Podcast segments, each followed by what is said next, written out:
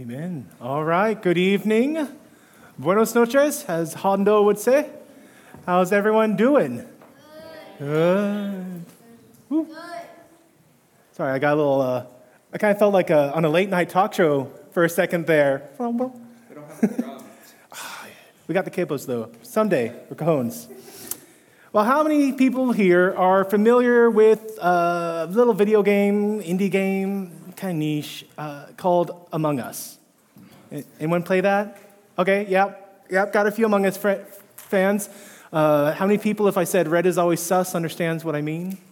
A few more? Okay, okay. Uh, how many people here instead prefer something like the card game Mafia or were- Werewolf, perhaps? A few more people. Okay, who, who can tell me in a single sentence what the point of these sort of games are Among Us, Werewolf, Avalon. Uh, yeah, go ahead, Claire. Depends on your role, but uh, for some, don't die. Um, and figure out ways to conquer it and truth it. And then the other, um, and then if you are, you kill everybody. Kill, yeah, exactly. It comes down to if you're the good guys, don't die and figure out who the bad guys are. And if you're the bad guys, kill everyone else. That's basically what these sort of games come down to. Uh, and, and, ideally, you're the good guy, and the whole point is to, to survive until the end by finding the imposter. And there's a, there's a lot of games like this. Like, uh, I didn't realize this until, you know, Wikipedia, I'm scrolling through it, and it, it turns out there's, there's, a classification of games called uh, social deduction games. And they all operate using this generic formula. Good guys figure out who the bad guys are, trying to die. Bad guys kill everyone else. And the thing that makes them fun, or maybe frustrating, depending on your personality, is that they, uh, the whole time, the bad guys get to use deceit and half truths to get you to believe that they're actually good guys. And I tell you, one of the most fun things in the world for these games are when you're the bad guy, and you sit back and say nothing that last round, and you have a good guy defending to the death that you are unequivocally one of the good guys, and then they toss the bad guy out of the airlock, they say he's a werewolf, whatever the point is of that game is, and you get to smile knowing that the good guys just lost their only chance of survival.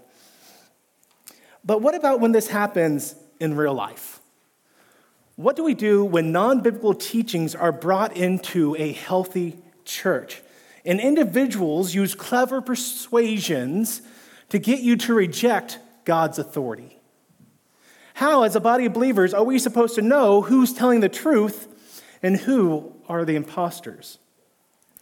Well, today we're starting a study on the book of Jude, and over the next three weeks, we're going to see this very issue addressed we're going to see how an imposter could possibly cause troubles in a healthy church, because that's, that's something you don't expect in a healthy church. That's one of the defining characteristics of a healthy church. They're teaching good, solid, biblical truths. And yet somehow we get these imposters coming in and turning them into an unhealthy church. How can that happen? And when that does happen, how are we to respond to Christians who have joined alongside with the imposters to kick out the rest of the good guys? Well, we are going to be looking at the first seven verses of Jude, so go ahead and be turning there. Jude is another one of these single page epistles, so uh, it's easier to find than Philemon. You just go all the way to the end of the Bible. If you hit your accordances, your, your concordances, you've gone too far, turn back to Revelation and then just go like one page to the left. That's where Jude is, right before Revelation. And as you turn there, let me give you just a minor outline for the book of Jude, just the whole thing in general. Jude in general can be broken into three sections. The first seven verses, which is what we're going to be looking at tonight, sets up the main point for Jude. This is why he's writing the letter. Who is he writing it to? And what examples does he have to give us that concerns his point? How do we know that his points are even valid? Then in verses 8 to 16, Jude is going to use these examples he gives us in the first section tonight to build up his case against the impostors to say, because we have seen how God has responded to these things in the past, we know how God feels about them right now and how he's going to continue feeling about them into the future. And finally, in verses 17 to 25, Jude is going to give us a closing call to action to not follow in the footsteps of the impostors, but instead to hold fast to your faith. And not just hold fast to your faith, but to encourage those around you to do likewise. And the overarching theme of Jude is to be aware of the pretenders or the imposters. But as I was reading through this over the, the past several weeks, uh, I, I realized that at the core of that theme of figuring out who is the imposters, to be aware of them, there is a single question that Jude has on his heart. And that question is who is God to you? At the end of the day, who is God really to you? And that's the question we're going to be examining tonight as we go over these first seven verses. Uh, and then next week, we are going to look at uh, those who have the wrong answer to this question. And that third week, we're going to look at those who have the right answer to this question. Well, we all should be in Jude by now. So let's go ahead and read our passage for tonight. This is Jude verses 1 through 7. It says, Jude, a bondservant of Jesus Christ and brother of James, to those who are called, beloved in God the Father, and kept for Jesus Christ, may mercy and peace and love be multiplied to you. Beloved, while I was making every effort to write to you about our common salvation, I felt the necessity to write to you. Uh, uh, I felt the necessity to write to you, appealing that you contend earnestly for the faith which was once for all handed down to the saints. For certain persons have crept in unnoticed, those who were long beforehand marked out for this condemnation, ungodly persons who turn the grace of our God into licentiousness and deny our only Master and Lord, Jesus Christ. Now I desire to remind you, though you know all things once for all, that the Lord, after saving a people out of the land of Egypt, subsequently destroyed those who did not believe. And angels who did not keep their own domain, but abandoned their proper abode, he has kept in eternal bonds under darkness for the judgment of the great day. Just as Sodom and Gomorrah and the cities around them, since they, in the same way as these, indulged in gross immorality and went after strange flesh are exhibited as an example in undergoing the punishment of eternal fire. So, if you're taking notes tonight, and as always, we do encourage you to do so, the title for this lesson is Who is God to You? And the theme we're going to see worked out in these seven verses is that to be a Christian means we reject sin and wholly submit ourselves to God's will. To be a Christian means we reject sin and wholly, that is completely, submit ourselves to God's will. And we're going to see that this is, or was rather, an issue in Jude's day. This was an issue in Abraham's day. This was an issue in Adam's day.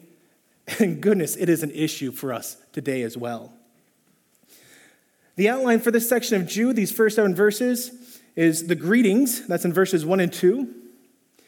The second section is the reasons in verses 3 and 4. And the final section is going to be the call in verses 5 through 7. So let's go ahead and look at this first section of our passage. It is the greetings in verses 1 and 2. And just as way of an introduction to the book, Jude was most likely written in the late 60s AD. Uh, it was probably one of the last five ish books of the Bible written. Uh, it depends on when Hebrews and Second Peter was written, but uh, in terms of what definitely came after Jude, it would have been the Gospel of John, the Epistles of John, and Revelation. So basically, all of John's work would have come after Jude. So we're right up to the end of the time God was adding on to his scripture.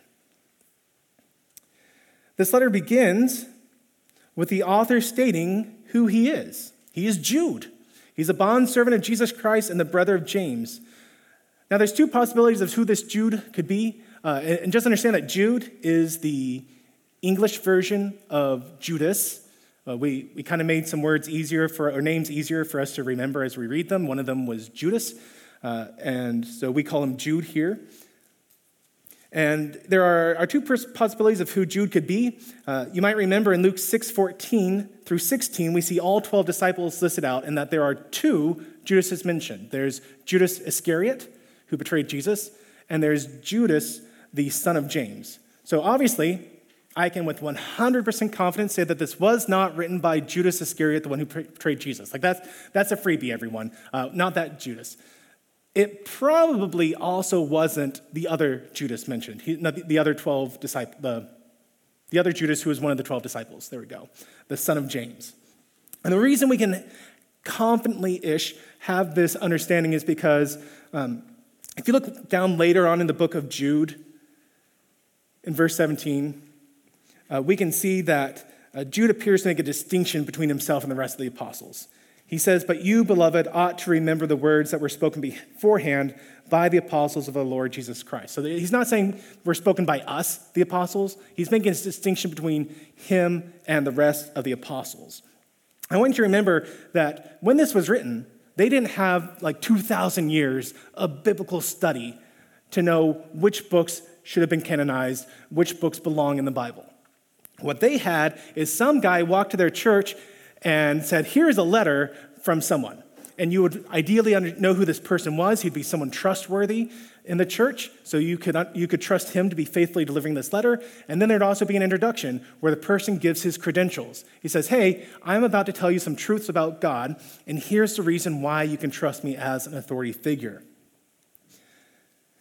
And because of that, it would be odd to identify himself as the brother of James after he would have already been introduced as the son of James. So remember, Jude written kind of toward the end of when all the books of the New Testament were written, and he would have already been identified in the epistles as the son of James. And so now for him to say, well, actually, I'm the brother of James, people have been like, wait, who, who are we talking about? Like, I, am not following you. Uh, so that would have been a needlessly confusing thing to do.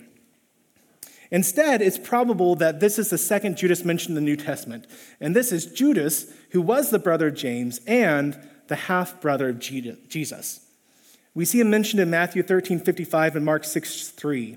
Uh, Mark's account says, in Mark 6 1 through 3, it says, And Jesus went out from there and came into his hometown, and his disciples followed him. And when Sabbath came, he began to teach in the synagogue, and many listeners were astonished, saying, Who, Where did this man get these things? And what is this wisdom given to this man? And such miracles as performed by his hands? Is this man not the carpenter, the son of Mary, whose bro- and brother of James and Joseph and Judas and Simon? And not, or are not his sisters here with us? And they were taking offense at him. Now, let me ask you a question here, kind of a Put on your thinking caps. If the point of the introduction is to say, hey, here is the reason you should trust the things I'm about to tell you, why would Judas, the half brother of Jesus, not introduce himself as Judas, the half brother of Jesus? Why do you think? Like, that'd be a pretty big, oh, hey, maybe I should listen to this guy. He grew up with Jesus, he knows Jesus really well. What do you think? Maybe it seemed like he might have been making it up. yeah, maybe, maybe he was worried that if he claimed that he was the half brother of Jesus, he was making it up. What else? What else do you think? Any other thoughts? No? Go for it, Kate. Ooh, maybe he felt guilty comparing himself to Jesus. Uh, you know, that's kind of a speculation I have as well. Uh, so I, I have something I'm really confident about. But I also have a speculation, which is kind of in the same vein that Kate just said. And that's is, I wonder if he felt guilty about the way he treated Jesus in life, the fact that he rejected Jesus during his time on earth. Uh, you may remember that in the Matthew account, uh, I think it was Matthew 13, no, the end of Matthew 12, where Jesus' brothers and sisters come and they bring their mom along with them. And, you know, they, they say, hey, come on out, come out, come on out, come to us. And you find out that, you know, he says, well, who's, who's really my brothers and sisters? My brothers and sisters are those who keep my commandments. Uh, and, and we kind of understand through the context of the passage that what's going on here is that his brothers and sisters were using Mary as bait. Uh, they wanted to drag Jesus away. They thought he was completely local. And they're like, we, we got to stop this. And so it's possible that, yes, he felt guilty from those sort of instances. And uh, he just felt too ashamed by his past to give him such a high title as half brother of Jesus. But, but that's just me speculating. Like, it's something I wondered about too. What I am much more confident about is that Jude chose to identify himself as a bond servant because this is the core issue surrounding his letter today. Who remembers what I said is the core question Jude has for this letter? Remember that the overall theme of Jude is beware the imposters, but there's kind of a core question that goes along with that. What, what, what did I say it was? Is anyone paying attention? Yeah, Fox? Who do you think God is? Who do you think? Very close. It was, Who is God to you? Sorry, Eva, I, I cut you off there. Yeah, who, who is God to you? Jude is telling us through his introduction that for every believer, the answer to this question must be a resounding declaration that God is my master, for I am his doulos. That's the word here, right? Right here, right? On our shirts that we wear up here every week. We are his doulos. We are his slave. Now, we've changed that in the NASB to say bondservant because slave is a charged word in America, but the actual word used here in the Bible is that we are God's slave. And then Jude doubles down on this idea of God having complete ownership over us when he states who this letter is to. I want you to look at the second half of verse 1. He writes, To those who are called, beloved in God, or excuse me, to those who are called, beloved in God the Father, and kept for Jesus Christ. Jude is identifying the recipients of this letter by describing them in three ways. It's not that we are called beloved of God, that's, that's not what we are being called. It's that we are called, one, two, we are beloved of God, and three, uh, we are kept for Jesus Christ. And this is exactly what we went over in Ephesians that God is sovereign over those he saves. Now, does that mean God sends people to hell? What do y'all think? Anyone think yes? It's okay if you think yes. We'll talk about it. Anyone think no? Am I leading the witnesses? Yes, I am. The answer is no. God sends no one to hell. Remember, according to 2 Peter 3 9, it is God's desire that no one should go to hell. It says, The Lord is not slow about his promise, as some consider slowness, but is patient toward you, not willing for any to perish, but for all to come to repentance. Furthermore, in Isaiah 53 6, it says, All of us, like sheep, have gone astray. Each of us has turned to his own way, but Yahweh has caused the iniquity of us all to fall on him. We rejected God's authority, and we turned to worshiping ourselves instead of the Creator. God is not sending us to hell. This is such an important thing we understand when we understand God's sovereignty. God is not sending you to hell. You have chosen to reject God, and you have chosen and said, I would rather go to hell than to have God as my master.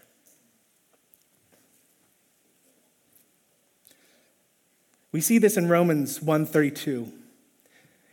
It says about people who have rejected God, it says that although they know the righteous requirement of God, that those who practice such things, that is wickedness, are worthy of death, they not only do the same, but they give hearty approval to those who practice them. And maybe that's where you are tonight. You're still caught up in your worship of self. You're rejecting God, and as Romans 1:18 says, you are suppressing the knowledge of the truth, telling yourself even as I'm calling you out on it, I'm not suppressing anything. I don't believe God exists. Or perhaps you do recognize that God exists and he has authority over all creation, but you say, you know what? That's great. I don't care. I don't want to do what God wants me to do. I want to pursue my own self worship, pursuing the hollow pleasures of this world. And if that's you here tonight, Jude has a wonderful message for you in this opening. You are being called to glorious repentance. This letter is specifically written to those who are called by God to repentance. That is, it's written to Christians. Let's, let's not beat around the bush here. This is a letter for Christians.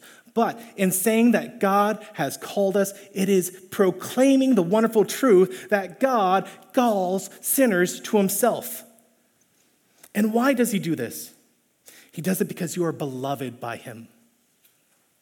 John 3 16 and 17 says, For God so loved the world that he gave his only begotten Son, that whoever believes in him shall not perish but have eternal life. For God did not send the Son into the world to judge the world, but that the world might be saved through him. God loves you. God is calling you. And for those who respond to this call, the end of Jude, verse 1, tells us the beautiful promise that God Himself keeps you for Jesus Christ. Look, if you're still trapped in your sin and you're indulging in this meaningless self worship, I pray that you're going to repent of your sins tonight. That you will turn to Christ and make him your master and your Lord, the sovereign king over every aspect of your life. I know I'm, I'm, kind of belaboring this opening a little bit. It's like, okay, Matt, uh, you said there's seven verses and you're at 1b right now. Well, there's a, re- there's a reason for this, guys. Uh, this single opening statement contains the entire message of Jude we're going to go over for the next three weeks, coming tonight. And in it are some of the most contentiously mocked theological truths of our age. Like, if you ever want to start an argument, I don't know why you would, but if you ever want to start an argument, Say you're in like a Facebook group online that's like a Christian Blues meme. Just as a random example, go into that group and say unequivocally that God predestines you, that God has called sinners from before the beginning of the world, and you will be mocked. In fact, what they'll do is they will quote the Bible to you, and they'll say, Oh, yeah, Jacob I loved, but Esau I hated. Yes! That is absolutely true. And you sit here mocking God through your own mouth. These are some of the most hotly contested truths of Scripture today because people have answered the question of who God is incorrectly in their lives. People will come out in, mass to mock you. Their answer to this question is not that he is their Lord and Master, but that he is their ATM. He's there to make sure that their physical needs are met, that they're healthy. He's there to make sure that their materialistic needs are met so that they can be happy. But he is never in a million years there to make sure that they are obedient to him. Well, as we move on to verses 3 and 4, we're going to see that this is exactly the issue Jude is dealing with. And this is the second part of our outline. This is the reason, the reason he wrote this letter. Verse 3 says, Beloved, while I was making every effort to write to you about our common salvation, I felt the necessity to write to you, exhorting that you contend earnestly for the faith which was once for all handed down to the saints. One of the things I love about these epistles is just we get to see these men pouring out their hearts to the church. We get to see their deep love for the church. And one of the things Jude is writing about right now is that he wanted to write a letter that was just like, guys, we share this common faith. Let us rejoice together in it. And I, I feel like we miss out a little bit on this today. Like, like think about this. In the past, you'd read Puritan writers and, or, or just like random people, and they'd write these things called letters to one another and they would talk about deep theological truths. But today, we don't do that. Like, we, it's not just that we don't like write letters anymore. Like I used to write long emails. We don't even do that anymore. We, we write tweets or, or X's or, or TikToks or I don't know. Today's my 39th birthday. I got no idea what you kids do anymore. Okay, I, I am officially um, old. But the point is, people used to take the time to write these long letters and they'd say, hey man, this is what I'm reading. And they would praise God in these letters for their shared salvation. And Jude desired to do this. He wanted to share with them the joy of his salvation and get to hear in response how they too were filled with this common joy. But he couldn't do that because there was a large issue growing in the church. And the Holy Spirit moved him to instead exhort them to contend earnestly, that is, to contend with sincerity and intensity for the faith. And this idea of contending earnestly is the same thing that, that Paul tells Timothy in 1 Timothy 6:12 when he says, "Fight the good fight of faith. Take hold of the eternal life to which you were called, and you made the good confession in the presence of many witnesses." this idea of contending for the faith is the idea of, excuse me, contending for the faith.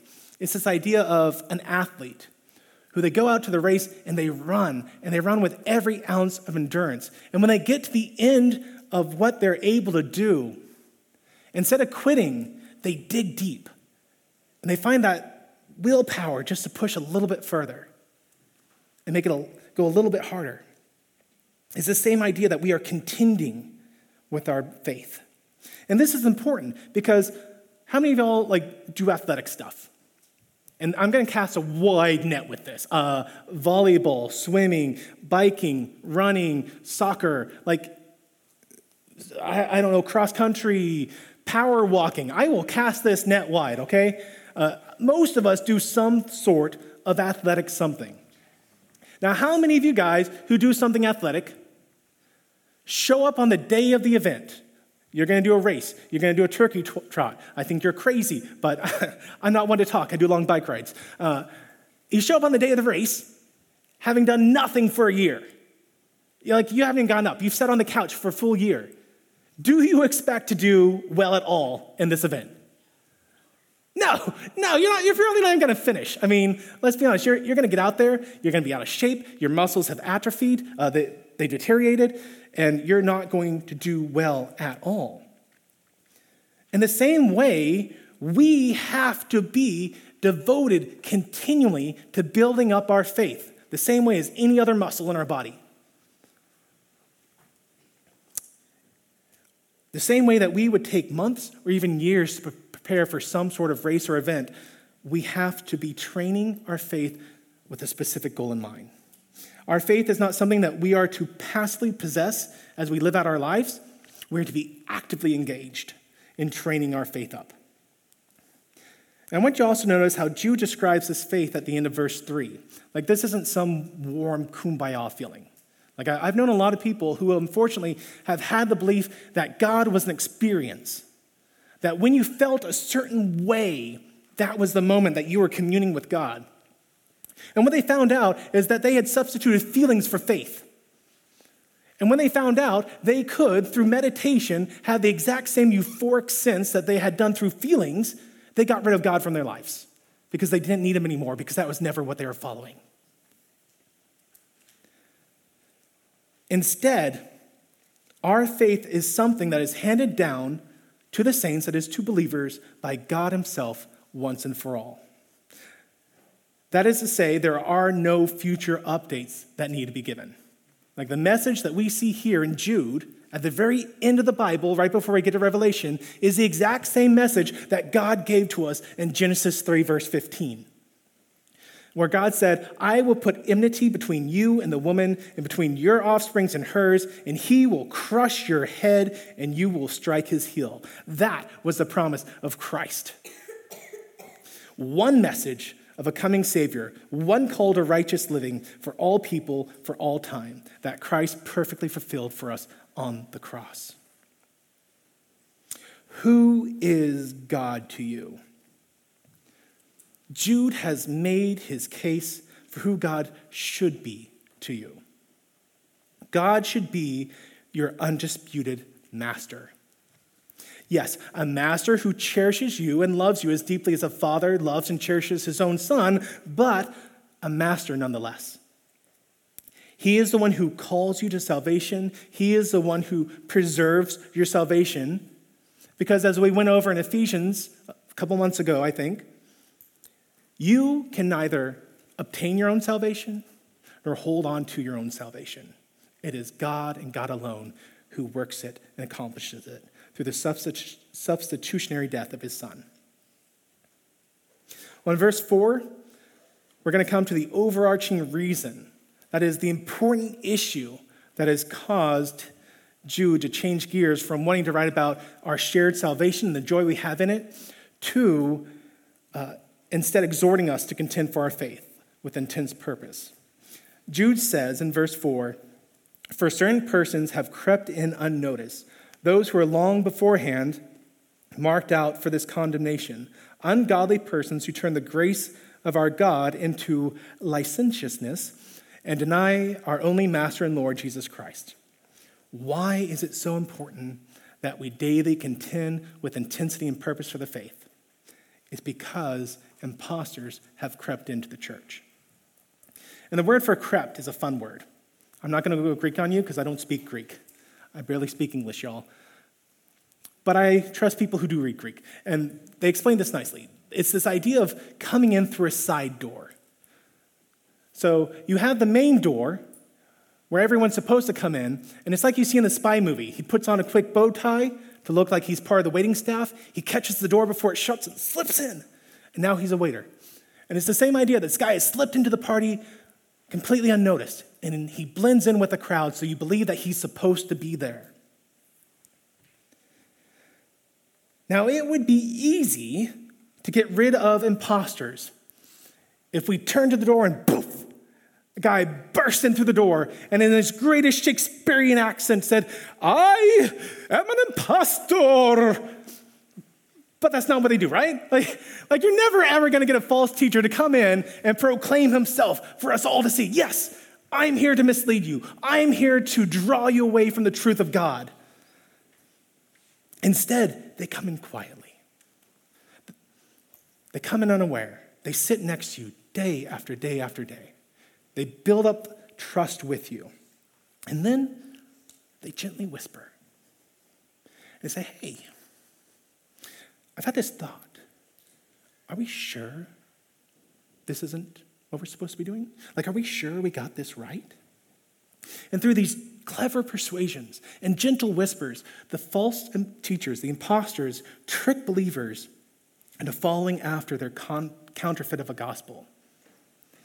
And Jude goes on to say that these people who have been marked out for condemnation, that this happened long ago, they've been marked out. And the word marked out, it just means they've been written about. Jude is saying that his warning that imposters are coming the, into the church, this isn't something new. This is something they've heard about time and time and time before. We, we see it in uh, Paul. Paul wrote about it to Timothy. Uh, in 2 Timothy 3 5, he says uh, about these men that come in, but they are imposters. They said they hold to a form of godlessness, although they have denied its power. Excuse me, they hold to a form of godliness, although they have denied its power. Avoid such men as these. Now, earlier I mentioned that one of the questions Jude was going to answer is how can we, as a body of believers, know who is telling us the truth and who is an impostor? Because they're not going to come in and make fools of themselves the way I did a minute ago. Okay? I wish. That'd be great to see for the record. Well, the, the end of verse 4 gives us the answer. How can we know who's telling the truth? How can we know who's the impostor? An impostor, no matter how good of a teacher they are, or seem to be, I should say, no matter how many right things they say on the outside, they're eventually going to do two things. First of all, they will turn the grace of God into licentiousness. That's a fun word. Hard to say, but fun. It's an old fashioned word. We don't really have it in I was about to say in vogue right now, but that's pretty old fashioned too. Um, it's not really popular right now. But the word means outrageous conduct or wantonness. That is, it's acting without check or limitation. You, you have someone, you take away all filters from them, and they just do whatever comes to their mind. That's what this idea or this word is talking about. And we actually see this mindset of wanton living played out for us in Ecclesiastes 2:10 which says, All that my eyes desired, I did not refuse them. I did not withhold my heart from any pleasure, for my heart was pleased because of all my labor, and this was my reward for all my labor. This was written by Solomon. It was describing a time of his life where he lived in complete wantonness. Everything he saw, he gave to himself. Beautiful woman, she's mine. Food, let's do this. That game looks pretty fun. I'm going to play it. Anything that caught his eyes, Solomon gave to himself. And he says the pleasure he received from it was his reward. But it was only for a moment.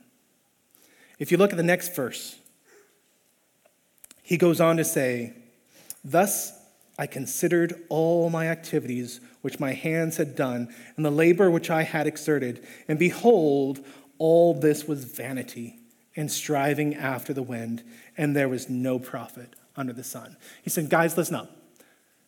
Every last pursuit of the flesh, if it could bring you joy in this life, I did it, and it was empty in the end. It was like chasing after the wind. And the impostor who creeps into the church through the side door wants you to exchange the perfect joy that is found in obedience to God for the hollow joys of pursuing your own pleasures in the moment. The second thing the impostor will eventually do is he's going to deny our only master and Lord, Jesus Christ. Master and Lord, these are not randomly chosen words. This is a declaration from Jude of who Christ is. If you look one page to your right, like literally, I, I, bet a lie you don't even have to turn your page. Over in Revelation chapter 1, we see that Jesus himself on his throne is talking to John and he describes himself. And what does he say? He says, I am the Alpha and the Omega, the first and the last, the beginning and the end. There are only two possible ways to answer the question of who God is to you. Either God is your Lord and your master, the sovereign king who exercises full control over what is moral and immoral, having established the end from the beginning. Or God is the one who gets in your way of worshiping yourself. At the end of the day, that is the only two ways you can answer this question. There is no middle ground. Now, does that mean that you must be perfect in your Christian walk to be a Christian? No. Okay, look. Um, I wish we were.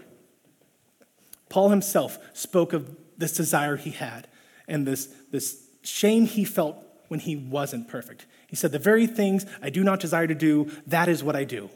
Oh, wretched man that I am, who can save me from this body of sin? Praise be to God that he can. So let's focus on that. Um, a lot of times, we have a message like this, super important, but you leave feeling defeated. Don't feel defeated, guys. You are called to holiness as God is holy, but you're not called or you're not expected to be perfect in this life. God understands that you will fail, and His love extends to you still. There's going to be days where you're not running your best. In fact, there's going to be days probably where you feel like you are on your A game. You are leading the pack, you are winning the race, and you're going to trip. And have you ever watched a race when the guy in the front trips, leading the pack? What does he do? He takes down the rest of the pack with him. Okay? There's going to be days where, as Christians, you're taking down the pack with you because you are failing to meet God's standard. But on those days, we are to remember that we are the called by God. We are the beloved of God, and despite our sin, we are those who are being kept by God for Jesus Christ. And because he is our Lord and Master, when we are confronted with our sin, we don't shrug it off. We don't say, God understands. It's okay. He knew I'd do this. No, that's not our response. Our response is to be like the author writes in Lamentations 1:18. In Lamentations, he is describing how uh, Israel is coming up for judgment, that they're being confronted with God's discipline. And I love so much his response. In 1 Lamentations 1:18, the author writes, "The Lord is righteous, for I have rebelled against his command." When we sin, we are to recognize that God is the one in the right, and our punishment is what we deserve. But the impostor among us will teach you to reject God's authority. If you spent any time online, like on places like Reddit, Facebook, Twitter X, whatever, you've probably heard someone use this phrase to justify a sinful lifestyle. They've said, God just wants me to be what? Who said that? Say it loud. I heard someone say, God wants me to be happy. Exactly. God wants me to be happy. Happy. After all, God is what? Everyone knows this one somehow. Even unbelievers know this. They love to throw it in your face. God is not just good, but He is love. Oh, yeah, they love that one. They say, oh, God is love. And if God is love and He loves me, therefore, He wants me to be happy.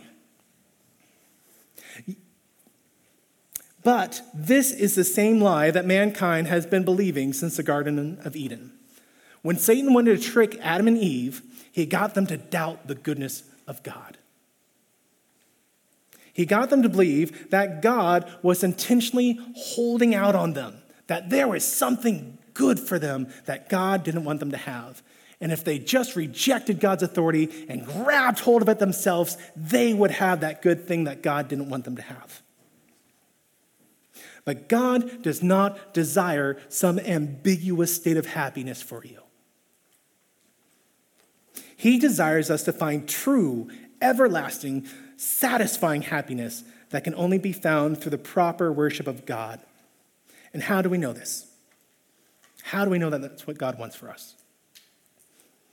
Well, if you want a great expounded answer to this, go back and listen to our evangelism class. Hondo's been doing a great job on it. The very first one talks about who God is.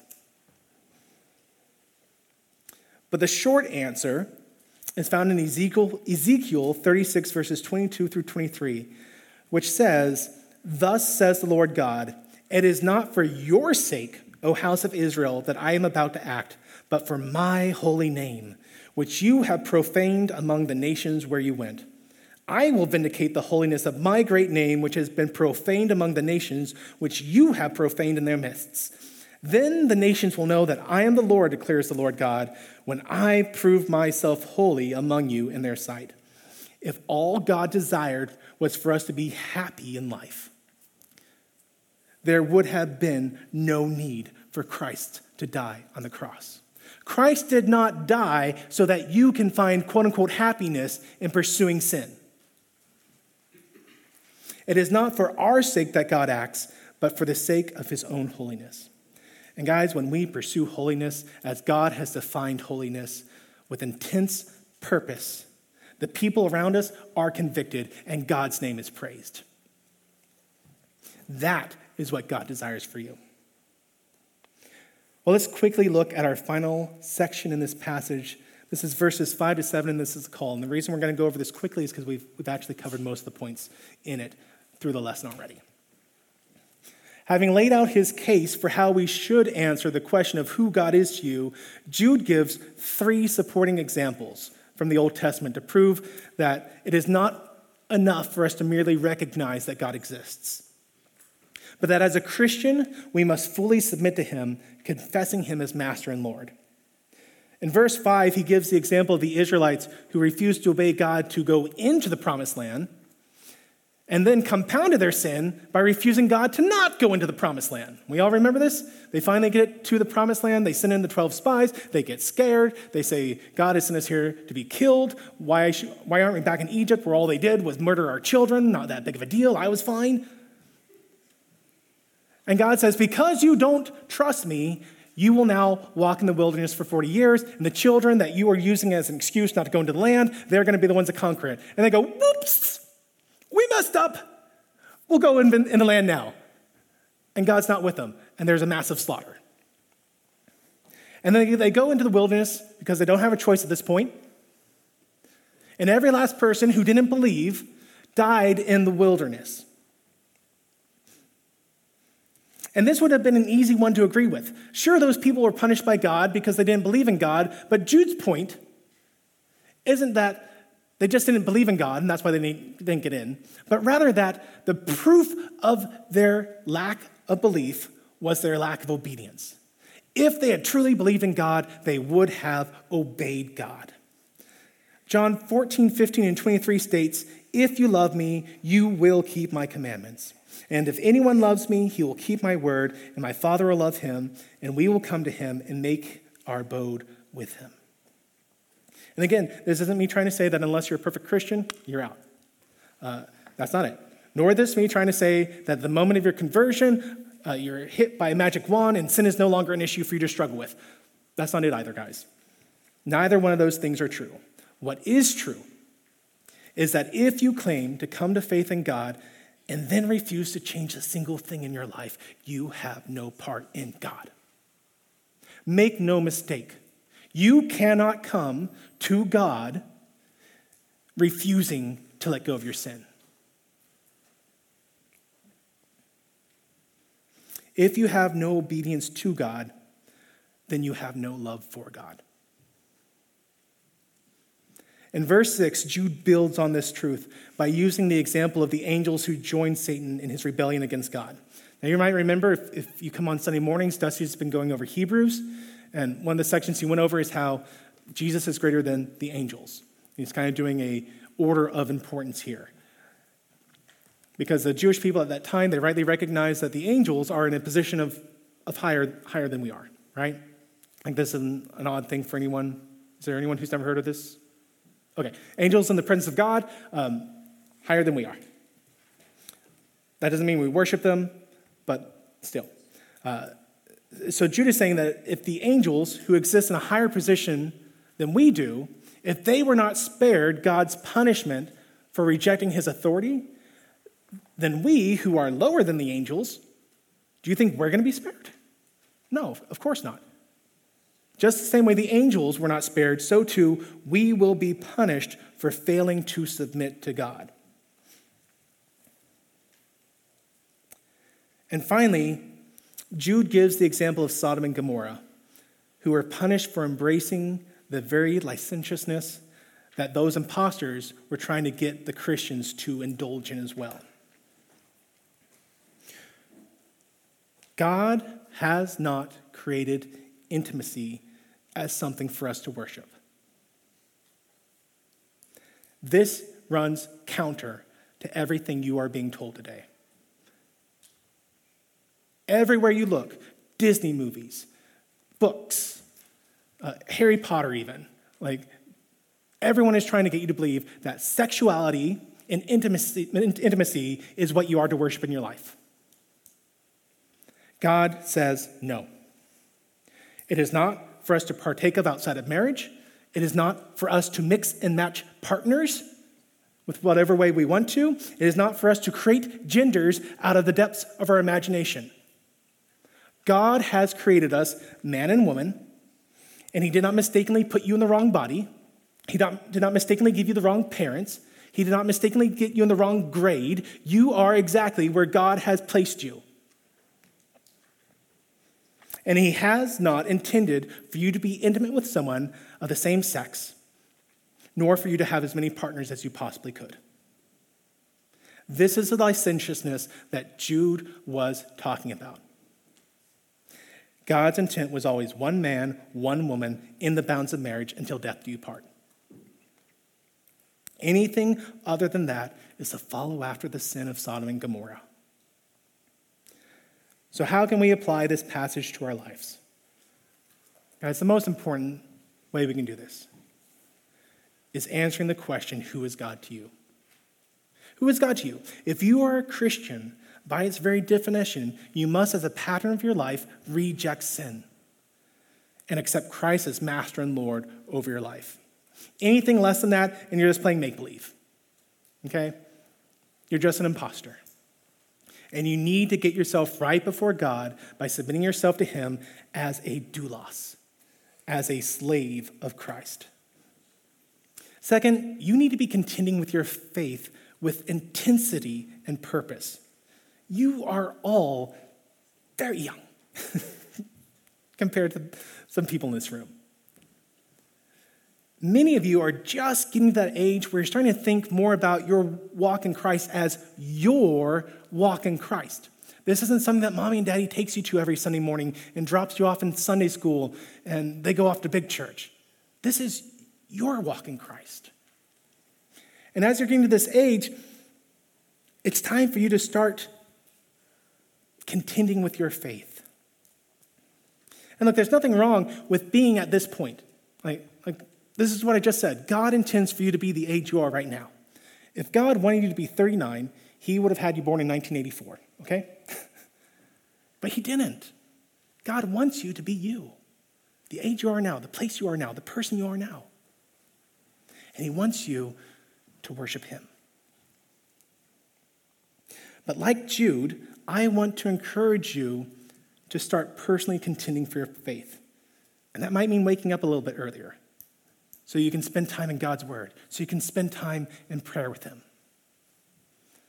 Because if you're not building up those muscles, you're going to get to the race and you're not going to be able to run.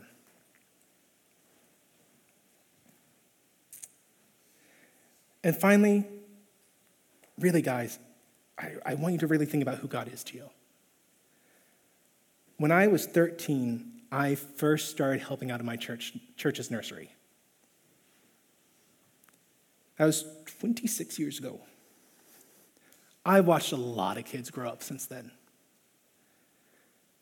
And I've watched them leave the church. I watched them leave because they rejected God's authority. I watched them leave because they wanted, or because they, they fell for the teachings of imposters. And I watched them leave so that they could pursue the lusts of the flesh. And it's hard to see, guys.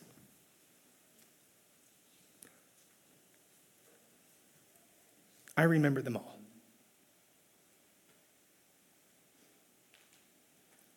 And when I see them grow up and they reject God,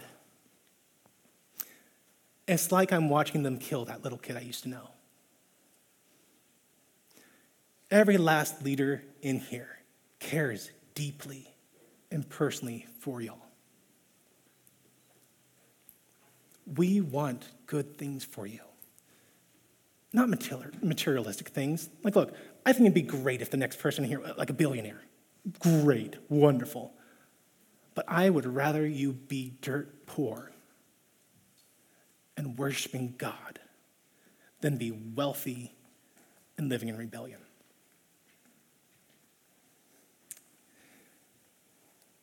Fortunately, I've also gotten to see a lot of kids grow up and love God. I've gotten to see their kids starting to grow up and come into the church. And that is a beautiful thing. And the difference between these two groups of people is how they answer the question of who God is to you.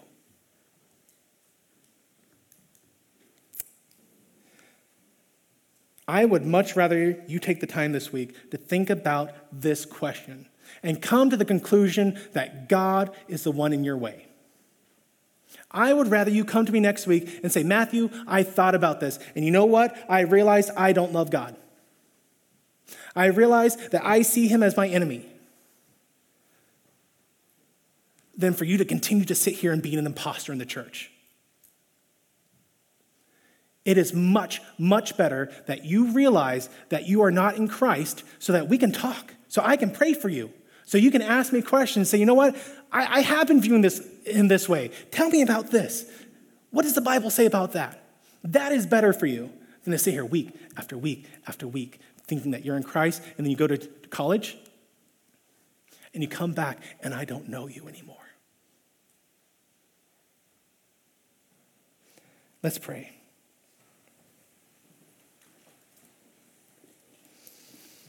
Heavenly Father, we thank you for this day. Lord, we thank you that you care so deeply for us, that you took the time to write down so that we could know you, so that we could know the truths about you, so that when imposters come into our church, we can, as a body of believers, recognize who they are and we can hold fast the truth. That we can see it when Christians are starting to fall for their false teachings, and we can come up to them and grab hold of them and bring them back to the truth of your scriptures. Lord, I pray that we as a body of believers would be in complete submission to you, that we would be your douloses, your slaves, and that we would actively, passionately, and intensely be contending for our faith so that when the false teachers come in, when those imposters show up in our church, we can confront them in the love of Christ. Father, we do love you, and we pray this in Christ's name. Amen.